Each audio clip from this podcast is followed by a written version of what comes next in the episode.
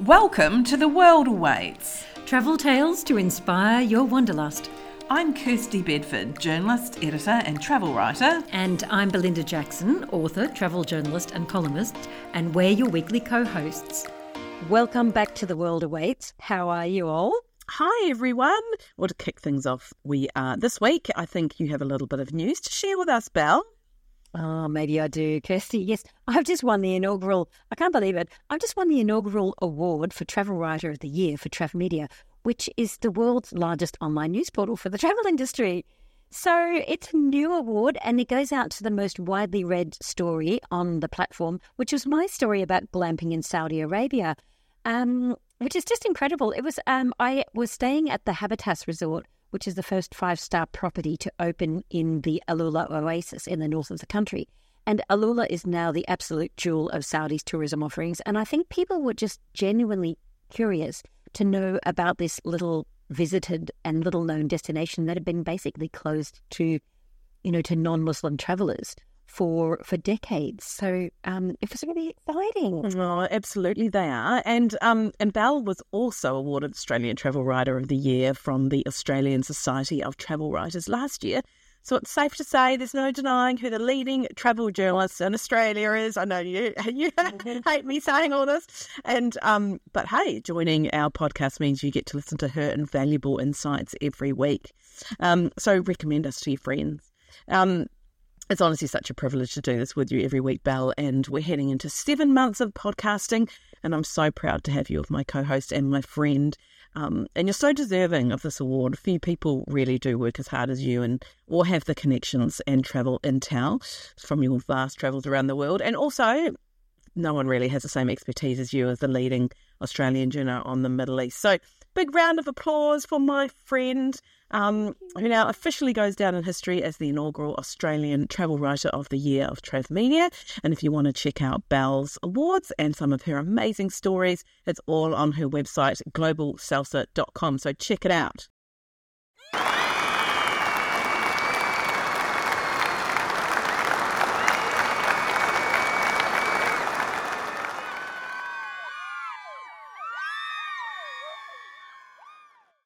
Oh, thanks so much, guys. The award was uh, presented in Sydney at our travel industry conference, which is run by TravMedia, and that connects the media with tourism boards from all over the world. And the guest speaker was the CNN anchor and travel extraordinaire Richard Quest, who is just so flamboyant and knowledgeable about travel.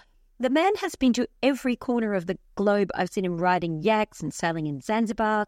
You can find him on CNN on its travel portal at cnn.com. And I'm going to put that in the show notes because he's so great. He's so knowledgeable. It's really, um, you know, one voice for an industry that you don't want to miss out on.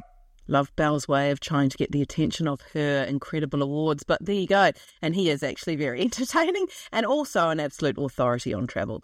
Um, and at the same time that we were actually at that event, uh, Taylor Swift was, of course, in town. So it was actually really fascinating to see what an impact such a successful artist can have on a city.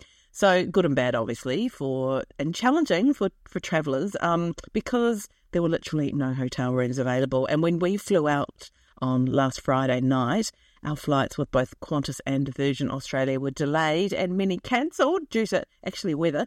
Um, and the only option was paying about seven hundred dollars for a box of a hotel room. Oh, I know it was crazy between between bad weather and Taylor Swift, it was a perfect storm. The information boards at Sydney Airport were just full of cancelled flights. I had a chat with a pilot friend who's worked in the industry for decades. I won't name him, but he said that Australian airports and airlines drop the bundle when it comes to weather impacting on flights. And he told me that generally pilots feel that Australian air traffic control is simply too conservative and too risk averse compared with European and Asian air control. But the thing is here that when air traffic control makes a call that the weather is too bad to fly, as in the case last weekend, it was lightning strikes around Sydney, the airlines are off the hook regarding compensation. So, what it means for us, the traveller, if you're having to find a room at midnight when Taylor's in town, the airlines don't have to pay you back. They leave it up to you to fork it out and claim it back on travel insurance. But how many of us have travel insurance for domestic travel? Mm, yeah, certainly don't. Back to Tay eh? and the economic impact to the industry from her visit is obviously significant. And as a traveller, it means there's much more open, so more pop up eateries and places to drink. And interestingly, there have actually been some really varying reports as to what the impact on the economy will be from Swifties. So, the Australian Financial Review has reported that the concerts will add $10 million for the national economy, which is highly conservative to what others are saying. So, research from RMIT Uni valued the national economic impact of Taylor's Swift Eras tour at more than half a billion dollars. And Tourism Australia had it at even higher, didn't they, Belle? Yeah, yeah. Well, they were saying, you know, there were 620,000 tickets for the seven concerts held in Sydney and Melbourne, which they say generated $35 million in ticket sales. And so Tourism Australia estimates that there was a $1.2 billion boost to the economy through flights, accommodation, restaurants, Ubers, not to mention Spotlight, who ran out of beads and wire, which Swifties used to make friendship bracelets. And I mean, of course, Tourism Australia is going to be more buoyant. And you know, the media has been absolutely consumed with it. Did you see, Kirsty, that Tourism Queensland offered to rename a sand key, you know, like the strips of sand up on the Great Barrier Reef, Tay K if Taylor went up to Queensland for a holiday. It was just, oh, they put out some page ads. Um, notice she has. I know she has already stayed at Hamilton Island before in Qualia, which you know Costa Bombin is very fabulous and totally worth it. Um, but you know that it was. I think I don't know about that. Um, you know the the Fin reviews pieces because you know Melbourne Airport faced its busiest day bef- since before the pandemic, and um, you know people paying fifteen hundred dollars, you know, for flights you know, just from Sydney to Melbourne, if you searched on the day, you know, it was there was very little. Um, you know, we're in we're in four hundred was like an absolute bargain, but most of them were five, six, seven hundred. Coming back through Melbourne Airport before the tour, which I was from Tasmania, it was full of Tasmanian Swifties. You know, it was you know with their glitter and flanny and stuff like that, and the same thing going up to um, Sydney and Melbourne, coming down to Brisbane. I heard there were so many delays and there was so much of a rush. They were actually bringing A380, so the international you know, the international sized aircraft running down from Brisbane to Sydney just to cover the demand. It was mm. it was incredible. It's all varying scopes and how you look at it, I guess. So and the flow-on effect. So, um, but anyway, regardless what the figure was, it was a huge injection into the local tourism and hospitality industry. And while it can be tough for us travellers who might not like the act that's going on in town, whether it's Tay or Pink, or punk icons Blink 182, who've all performed here actually in the last week, then there's, um, I guess there's just no denying that it creates a, a great energy. There's just such a, a, great energy in the air when when someone's playing, and you know the, the atmosphere is just sort of electric. Um, and as I said before, there's obviously a whole lot more options when you're out and about. Yeah, absolutely. I think the thing is you know, just to consider, you know, remind yourself, consider when you're booking a holiday to make sure that you aren't being hit in the pocket with overpriced hotel rooms or flights because of an event that you're not interested in. And that obviously applies regardless of wherever you go in the world. You know, if the F1's on in Monaco that week, cherry blossom season in Japan, although, you know, who doesn't want to see a cherry blossom? Um, or, you know, something enormous like the Football World Cup, which comes to New York in July 2026. And it's hard to miss at the time but, you know, if you're booking a year in advance, you, you know, you've got to check what major events are on and, and, and uh, yeah, are you going to, are you going to cop the brunt of it in your pocket for something you don't really care about? You're listening to The World Awaits. We'd love it if you could leave us a rating and review on your favourite podcast platform. This week, I'm interviewing Louis Thompson from Nomadic Resorts about how he's flipping luxury travel on its head by creating hotels that are effectively flat packs with a low carbon footprint. And he's won two UN recognitions in the process. And make sure you stay listening to the end because you won't want to miss his thoughts on how AI will have a positive long term impact on eco lodges in the future. Welcome to the show, Louis. Thank you very much. It's a pleasure to be here. Let's start by tell us a bit about your background and what inspired you to launch Nomadic Resorts. So my background is a little bit strange. Is that um, I studied hospitality management in France, and uh, back in 1999, I did a business plan for a zero carbon hiking lodge in Reunion Island in the Indian Ocean. And uh, that was a little bit ahead of its time. And um, subsequently, I got offered a job at Six Senses Resorts and Spas, working for a guy called Sonu Shivdasani. And uh, initially, I was employed as the permaculture consultant. So I was designing organic vegetable gardens, fruit orchards, and uh, even a mushroom hut, which was the first mushroom cultivation in the Maldives. Uh, so that was back in sort of 2004. Um, and that's how I really got involved with the hospitality industry and the kind of farm to fork restaurant concept. And then a kind of strange thing happened was there was a tsunami in uh, in December 2004, and well, vegetable garden got pretty bad damage, as you can imagine. um, and then uh, and then I got kind of um, I got kind of integrated into the project team to help rebuild the resort. And at that point, my role suddenly became very different, and I must have done quite well at that because they kept me on. And I, I worked with Sonu for eight years after that. Really incredible, incredible uh, places to work and and and uh, things to be involved in, like you say, um, ahead of your time. That's for sure. Um, and so, when you're in Mauritius now, tell us how you how you ended up there. So, after I I worked for Six Senses, I was doing all sorts of kind of special projects, a little bit all over Asia. So I did um, you know, I worked in Maldives first on a on a treetop restaurant, and then I moved to do a kind of vegetable garden stroke outdoor dining experience in Hua Hin in Thailand. And then I was brought on to do a project called Soneva Kiri.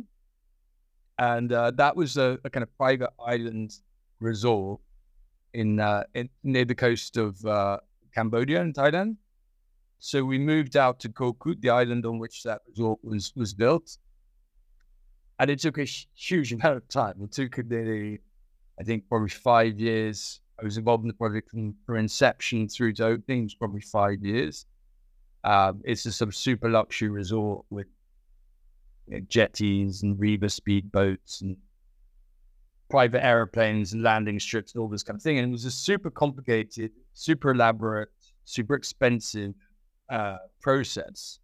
And at the end of it, I think many of us on the project kind of figured this wasn't actually going to make any money because it was just the construction cost was too expensive and it had taken too long to complete.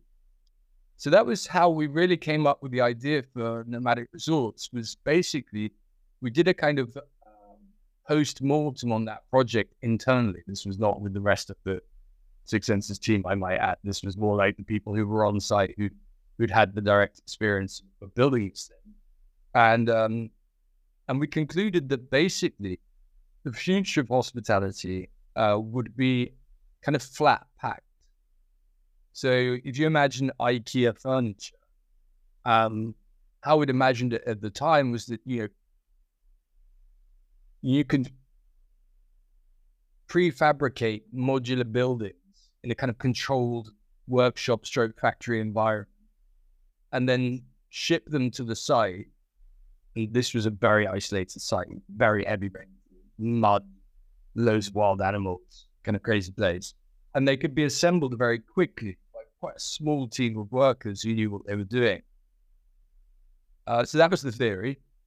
So sometimes the joke has taken me sort of 10 years to pitch a tent, which is actually kind of a way.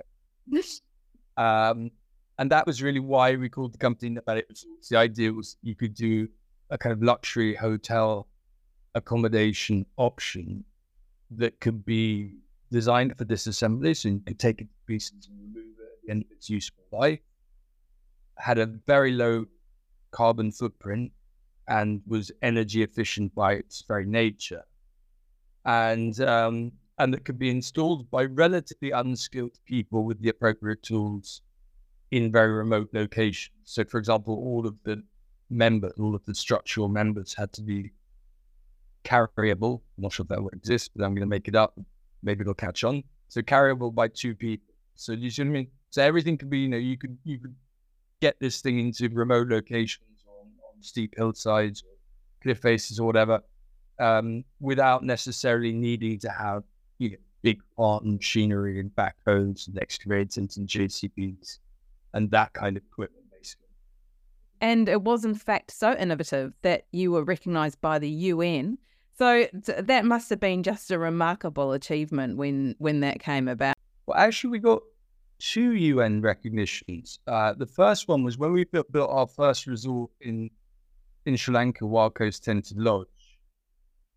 The restaurant we we had developed for that project was a kind of bamboo grid shell, big kind of bamboo dome-like structure, and that was recognized by um, UNESCO, who have uh, every year they have a thing called the Prix Versailles, which is uh, um, basically the UN Prize for Commercial Architecture. So this is quite famous people won it, like Shigeru Ban stuff. Um, and basically, that prize is given to you know outstanding commercial architectural buildings. And and so first one we won was, uh, yeah, the Prix Versailles for the best restaurant exterior. So that that was a kind of design award for our design company, Nomadic Resorts. And then we developed a, a business plan for a, a, project that I'm very, very much focused on now with Nomadic Escapes. And Nomadic Escapes is is basically a zero carbon, nature positive outdoor lodging brand. Um, so we put together this business plan, which kind of turns traditional hospitality a little bit on its head. Because fundamentally, you know, most traditional resorts, to be honest, not going to beat around the bush too much in this, are quite extractive and can be quite exploitative in terms of their practices sometimes. So, um, you know, there's obviously the carbon footprint, but there's also, you know, relationships with local community, um, a lot of issues about over tourism, a lot of issues about land ownership and access to beaches and access to sea. There's a lot of fundamentally behind, you know, your glossy, you know, uh, influencers galloping along the beach at the sunset. You know, um, there's actually quite a lot of baggage behind the hospitality industry generally. So we kind of figured, well, what would happen if you said to yourself, you know, that you were going to create a hospitality project that had a net positive influence on both the environment and the local community. So that's what we did and it's what we're doing. So the idea is fundamentally this it's that you identify local communities who need some kind of economic impetus or, economic investment in their community, who have access to kind of wonderful sites, for example. And then you set up a collaborative model whereby at Nomadic Escapes, the idea fundamentally is that for each room night you sleep, in one of the tents or the, the bamboo cabanas, mud houses, or whatever it may be in each location different, uh, will plant one tree on behalf of, of, of your of your guest night.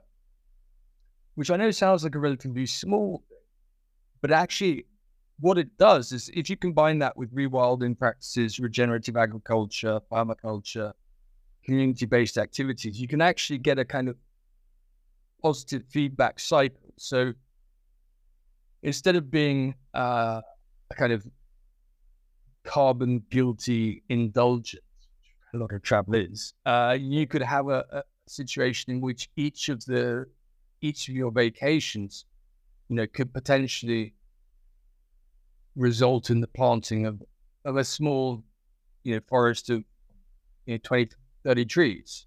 And um, and then you could actually basically buy up degraded land, replant degraded land, and create what, afforestation.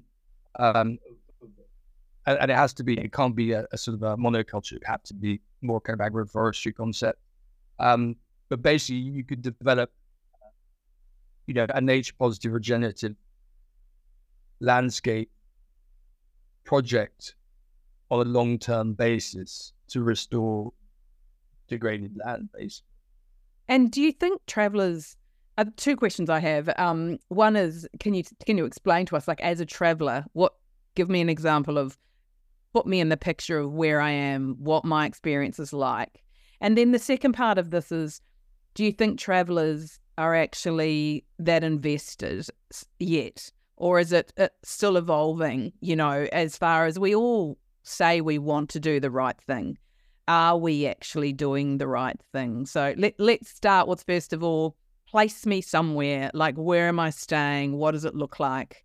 Am I in a pod? Is it just a room? What does it look like? And and and how am I? Uh, you know, what's my experience like as a traveler when I'm there? Okay, so yeah, I'll, yeah, I'll give you a real life example. Actually, I think this is a good opportunity to introduce a project called Ombalaba, which we're doing in the southeast of Mauritius. So Ombalaba is located um, overlooking a lagoon called Le Morne, uh, which is very famous uh, natural feature in Mauritius. Um, and it's also one of the most famous kite surfing spots, right? So uh, at Ombalaba, your experience would be you would go up onto a hillside, your, you know, electric vehicle, taxi, whatever, would come and take the airport, drop you at the reception. Uh, that's got a green roof and a a kind of watering hole for wildlife, and then you'd go up into the resort and be introduced to your cocoon. So we have a tent called the Lupa, which was inspired by the form of a caterpillar cocoon. So caterpillar cocoons are kind of interesting things because that whole process of metamorphosis uh, that happens between the caterpillar and butterfly is kind of an interesting uh, analogy. Uh, so it's a it's it's a space of security, comfort, but also transformation. So these are quite luxurious feeling spaces. You know, they've got four meter high ceiling, got ensuite bathroom, they've got uh, you know high thread count sheets, uh, but they've also got a massive facade uh, with a spectacular view of the lagoon. And we have a process we call biophilic design, which is basically to connect the indoor and outdoor spaces so that people have a real connection with their natural environment while staying in these, in these rooms. And um, so fundamentally, you've got a lot of natural light, natural ventilation, beautiful views, uh, endemic landscape, um, and you've got but a very high level personal comfort. Now, the thing about the whole experience the whole experience is articulated around three themes. as well as the sustainability aspect. There's another, which is the wellness aspect, which I think is really critically important. And the third one is adventure sports. So the reason we chose these three elements is basically because a lot of people are unhappy.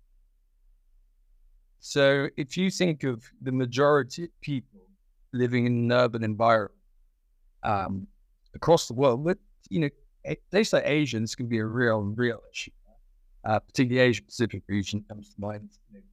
let's say you're living in a small apartment in Delhi with a lot of noise, a lot of pollution, a lot of digital anxiety, social media insecurity, which I think many do across our society feel. Um, everybody wants to suddenly have a six pack, you know, super toned arms, or luxurious, voluminous hair. Uh, so basically, a lot of social media plays on people's um, inadequacies, and um, and so all of those things together created a kind of a little bit of a toxic environment for many uh, in their day to day living. Um, so what the idea of nomadic escapes is is that basically when you come to nomadic escapes, you've got three things. Well, you've got silence or relative silence. You've got space, and you've got light and air and views. So those things are super critical because they're actually a form of luxury. Most people don't identify as luxurious, um, but are really critically important to your mental health and personal well-being. So we've got over a thousand receptors in our skin that uh, thrive on the impact of sunlight on our bodies. Um, you know, we need fundamentally it's an intrinsic need of human beings to interact with their natural environment. So we have that within our DNA itself. So what we realized is that fundamentally our society is increasingly atomized. So people live in a little box, they get in a little box to go to work, they get out and they get into a little cubicle, And they can say hi to the other people in the other little cubicles, but essentially they're going from one little box to the other. Um, and because things like churches or a lot of traditional communal activities have, really suffered, particularly during COVID, a lot of those activities more have, been even more degraded.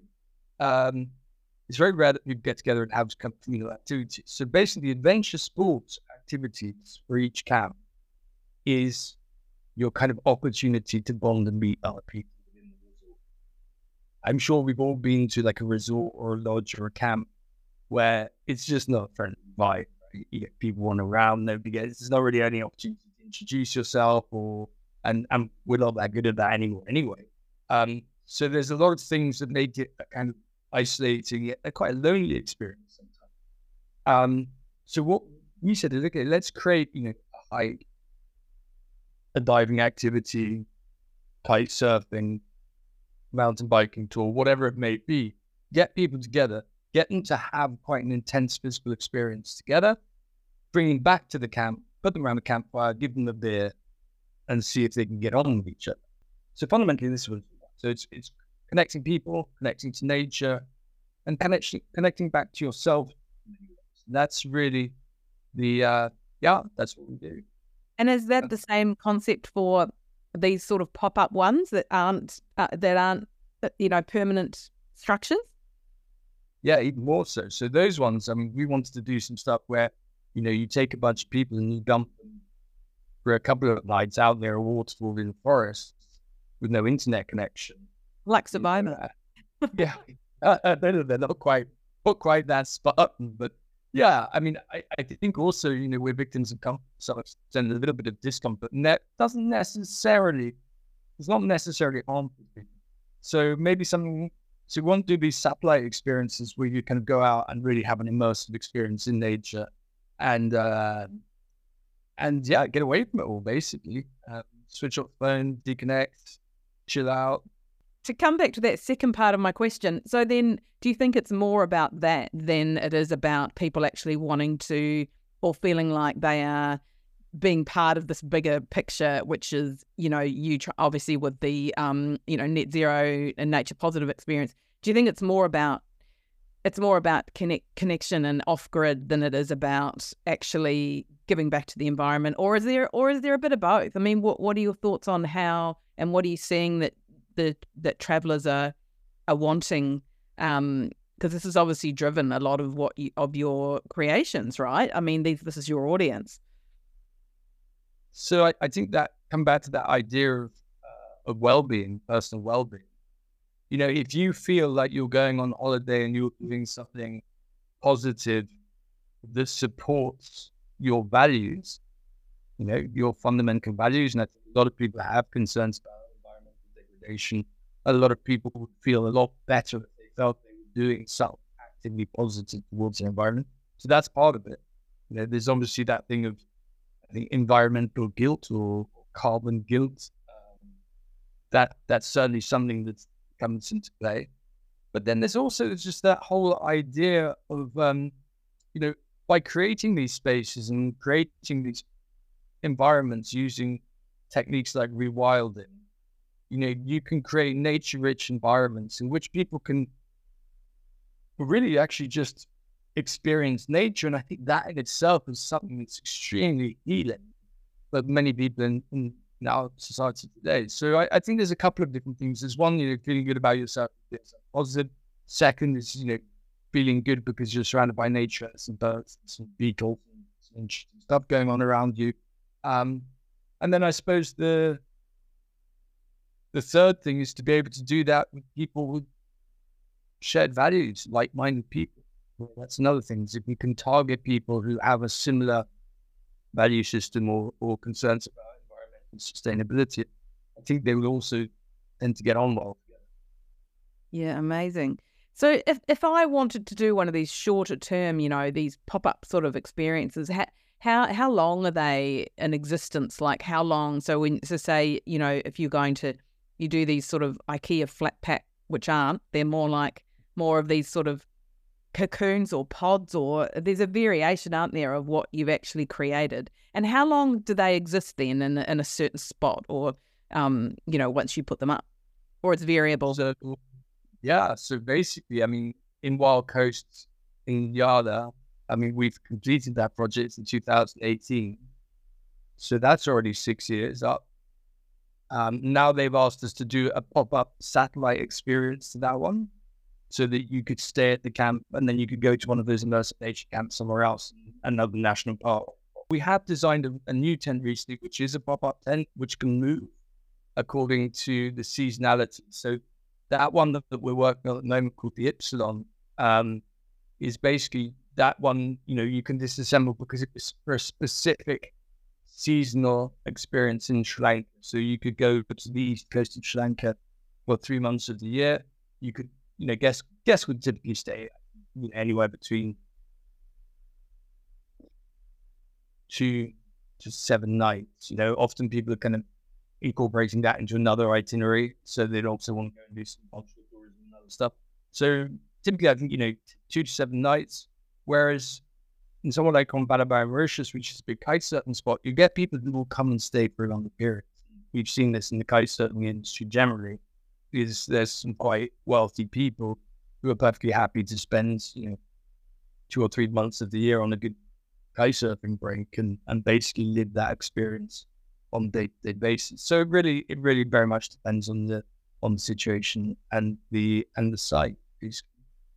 What What do you think the um, future holds? What does the future hold for you guys? What What's what sort of um, which area are you focusing on, and or or what um, evolution of your um, of these incredible uh, creations? Which we'll put a link in the show notes so that people can see them themselves. So yeah, this might be a bit of a surprise to most people, but um, I'm actually very interested in how AI can be used to increase the performance of this type of product. So it may sound a little bit bizarre because most people think, you know, this is a kind of anti digital detox yeah. kind of thing. But actually, um, artificial intelligence itself is very interesting at studying data sets and incre- optimizing performance. So I'll give you a kind of an idea of how this could work. So basically the price of solar panels since 1967 has gone down by 82%. So renewable energy is becoming cheaper cheaper. So the possibility of doing off-grid camps is becoming cheaper, more accessible, and more realistic um, as time goes on. So, you know, that's one graph where the price of traditional fossil fuels will go up and the price of renewables will go down, and at some point they'll cross over, and it's just going to be cheaper. I think it might have already happened. Um, so that's one thing is that, but what AI can do now is basically AI will be able to study energy and water and correlate that with the energy and water collection in a much more effective way than it's been done previously uh, using weather data sets to you know calculate the probability of high rainfall events at such and such a time. Another thing that's we think you know is going to be very interesting to see is you know transformation of, of let's say uh, you can think I'm mad, but I don't mind that much. let's say I, have done a lot of organic vegetable gardens, and they're quite labor intensive, and they're productive, but they're not uber productive. I also think that one thing we will see is we will see, you know, basically highly efficient organic agricultural systems that have a technology element to it. So there's a system called aquaponics, for example, where you can grow fish and you can grow vegetables in the same closed loop system using the nutrient rich effluent from the fish to, as a uh, hydroponic medium to grow the vegetables. So those kind of systems already exist and they're very sustainable, very low water use and super productive. What my question is, is you know, could those, could those kind of what we call um, low tech or, or traditional ecologic, ecological knowledge from communities? Let's say you take paddy field system in Bali, or you take the floating vegetable gardens in South America. Um, by using advanced technology, could you create, could you improve those systems? These systems have already existed for thousands of years, but could there be improvements in productivity um, that allow you to basically be virtually independent in terms of food production, energy production, water production, consumption? Um, and how does technology fit into that? And then how does it also fit into the green building? So, you know, we build a lot with bamboo, and bamboo is a relatively unpredictable structural material in some respects compared to steel, for example. But if you had sort of super efficient engineering softwares using AI, can you analyze how to build a bamboo structure with much less material? Or can you analyze you know, how to create a mud brick that has significantly better performance, thermal performance and insulation? All of this stuff is kind of crazy kind of frontier. Um, and I like to think of it in the way that the AI, you can see it, AI can be a Darth Vader style, style presence in the world, right? With a sort of dystopian uh, dictatorship vibe to it, you know, facial recognition software and ticks and crosses against people's names and credits and whatever. Uh, but it could also might actually be used in another sense. It really depends on how we want to use those technologies. So, you know, AI could be a kind of um, Alan Watts style, super wise, nature focused, Terence McKenna style, fungal kingdom. How are we going to grow mushrooms? How are we going to decompose our waste? It could be a completely different. It could be a much more positive thing to create enhanced lifestyles um, in a much more sustainable way than has been done before. Amazing. We're running out of time, so I'm going to ask you uh, the last question, which is the question which we ask all of our guests, which is Can you tell us what's the most bizarre travel moment you've ever had? Actually, the kind of the bizarrest travel moment is this. So after the tsunami in the Maldives, we were all completely freaked out, lost our stuff. Everybody had lost their shoes and their baggage and their clothes and stuff. It really smashed up the accommodation.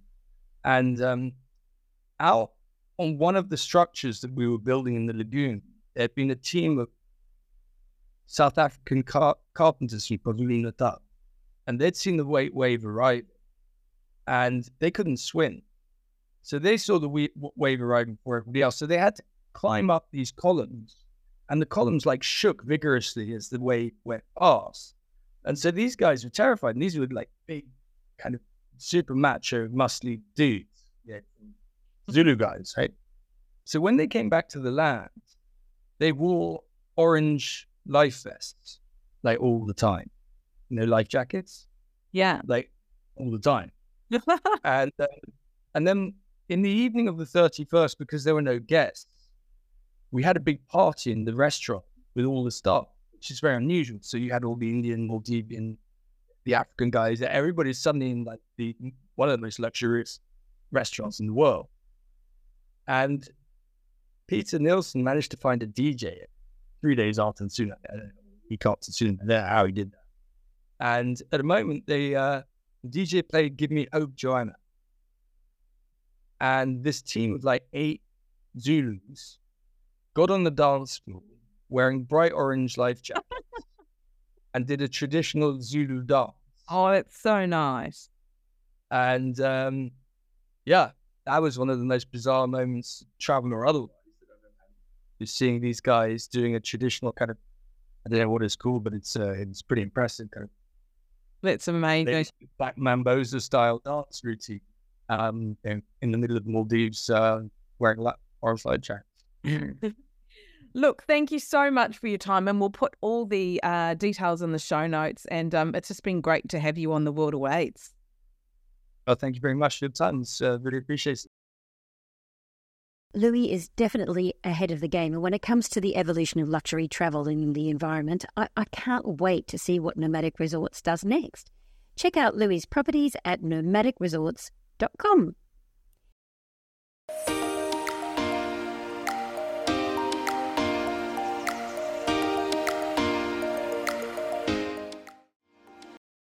Our tip this week is about the most overrated tourist attractions so that you can avoid them.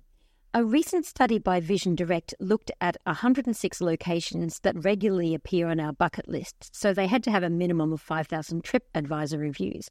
And then each was scored on a percentage of whether they were poor, terrible, or average reviews, um, the rating for them, the number of Instagram hashtags, and the number of TikTok views.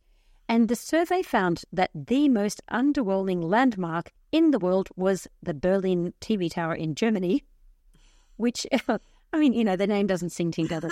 but the most frequently mentioned words or phrases in the negative reviews were things like expensive, overcrowded, rude, and a waste of money. And in second place was Moulin Rouge in Paris, described as disgraceful, terrible, disappointing, cheesy, and outdated. Um, a common complaint was the cost of the attraction in relation to the quality of the experience, with words like overpriced, low quality, and waste of money. And third is the Tegallalang Rice Terrace in Bali, which um, which reviewers described as a tourist trap, commercialized, overexploited, and a ripoff. Don't hold back, people. But the real reason it seems is because it simply is overrun by Instagrammers who are ruining the location. So, um, which is such a shame because, you know, these terraces are gorgeous and they're also a UNESCO cultural landscape for their unique agricultural structure. So it's a shame to see on this list. My hot tip is there are actually two fabulous places to see these terraces. So I would go to uh, Jatiluwih, which is a little bit further away. It's actually much bigger. You can really get, and you'll love this, Kirstie, a good long walk between the terraces. Nice. And and I mean they are beautiful. I think that's that's one of the things um, uh, you know that they they probably don't deserve it. Yeah, absolutely, and they, they- they're so culturally significant. Um, others in the top ten list are the White House and the Hollywood sign. I have to say, I have to agree with the Hollywood sign. I mean, I haven't actually literally been right up onto Mount Lee, but I have been there and standing underneath it on the ground, and um, you know, it's sort of just a sign. So um, I guess you, you got to have realistic expectations. But I don't agree with the Great Buddha of Thailand and Phuket, which came in at number nine. I found the sheer scale of that was is pretty remarkable. I mean, you can see it from pretty much everywhere um, in southern Phuket, but not that that theory helped the Hollywood sign. did it? I was I was quite shocked to see the Guggenheim in in Bilbao in northern Spain on the list. Um, there are also a lot of towers in this list as well about places to avoid, like the Tokyo Tower and Seoul Tower. But you know they're just viewpoints, and you know the rule of dining economics means the higher the altitude, the worse the food. so we'll put the list in the show notes, and you can make up your own mind.